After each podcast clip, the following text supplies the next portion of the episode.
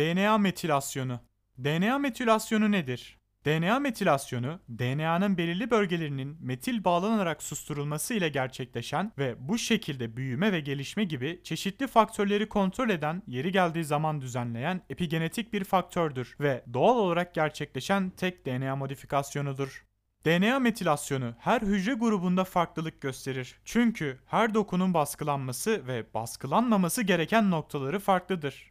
Omurgalılarda tipik olarak CPG bölgelerine DNA metiltransferaz enzimi ile bir metil grubunun bağlanması neticesinde gerçekleşir. Metil grubu DNA'nın sitozin bazının pirimidin halkasının 5 numaralı karbonuna eklenir. Neticede 5 metil sitozin oluşur ve burada metil vericisi olarak yine S-adenozil metiyonin yani SAM görev yapar.